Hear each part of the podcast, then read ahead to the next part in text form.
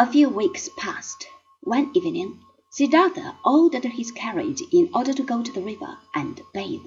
Suddenly, his horses were frightened by the sight of a dead man, whose rotting body lay sprawling in the ditch beside the road. The young prince, who had never been allowed to see such things, was frightened, but Channa told him not to mind such trifles. The world was full of dead people. It was the rule of life that all things must come to an end. Nothing was eternal. The grave awaited us all, and there was no escape. That evening, when Siddhartha returned to his home, he was received with music. While he was away, his wife had given birth to a son. The people were delighted because now they knew that there was an heir to the throne, and they celebrated the event by the beating of many drums. Siddhartha, however, did not share their joy.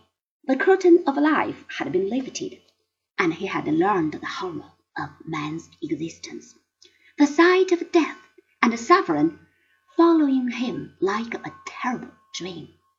That night the moon was shining brightly. Siddhartha woke up and began to think of many things. Never again could he be happy until he should have found a solution to the riddle of existence. He decided to find it far away from all those whom he loved. Softly he went into the room where Yasodhara was sleeping with her baby.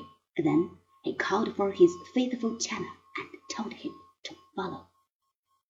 Together the two men went into the darkness of the night, one to find rest for his soul, the other to be a faithful servant unto a beloved master.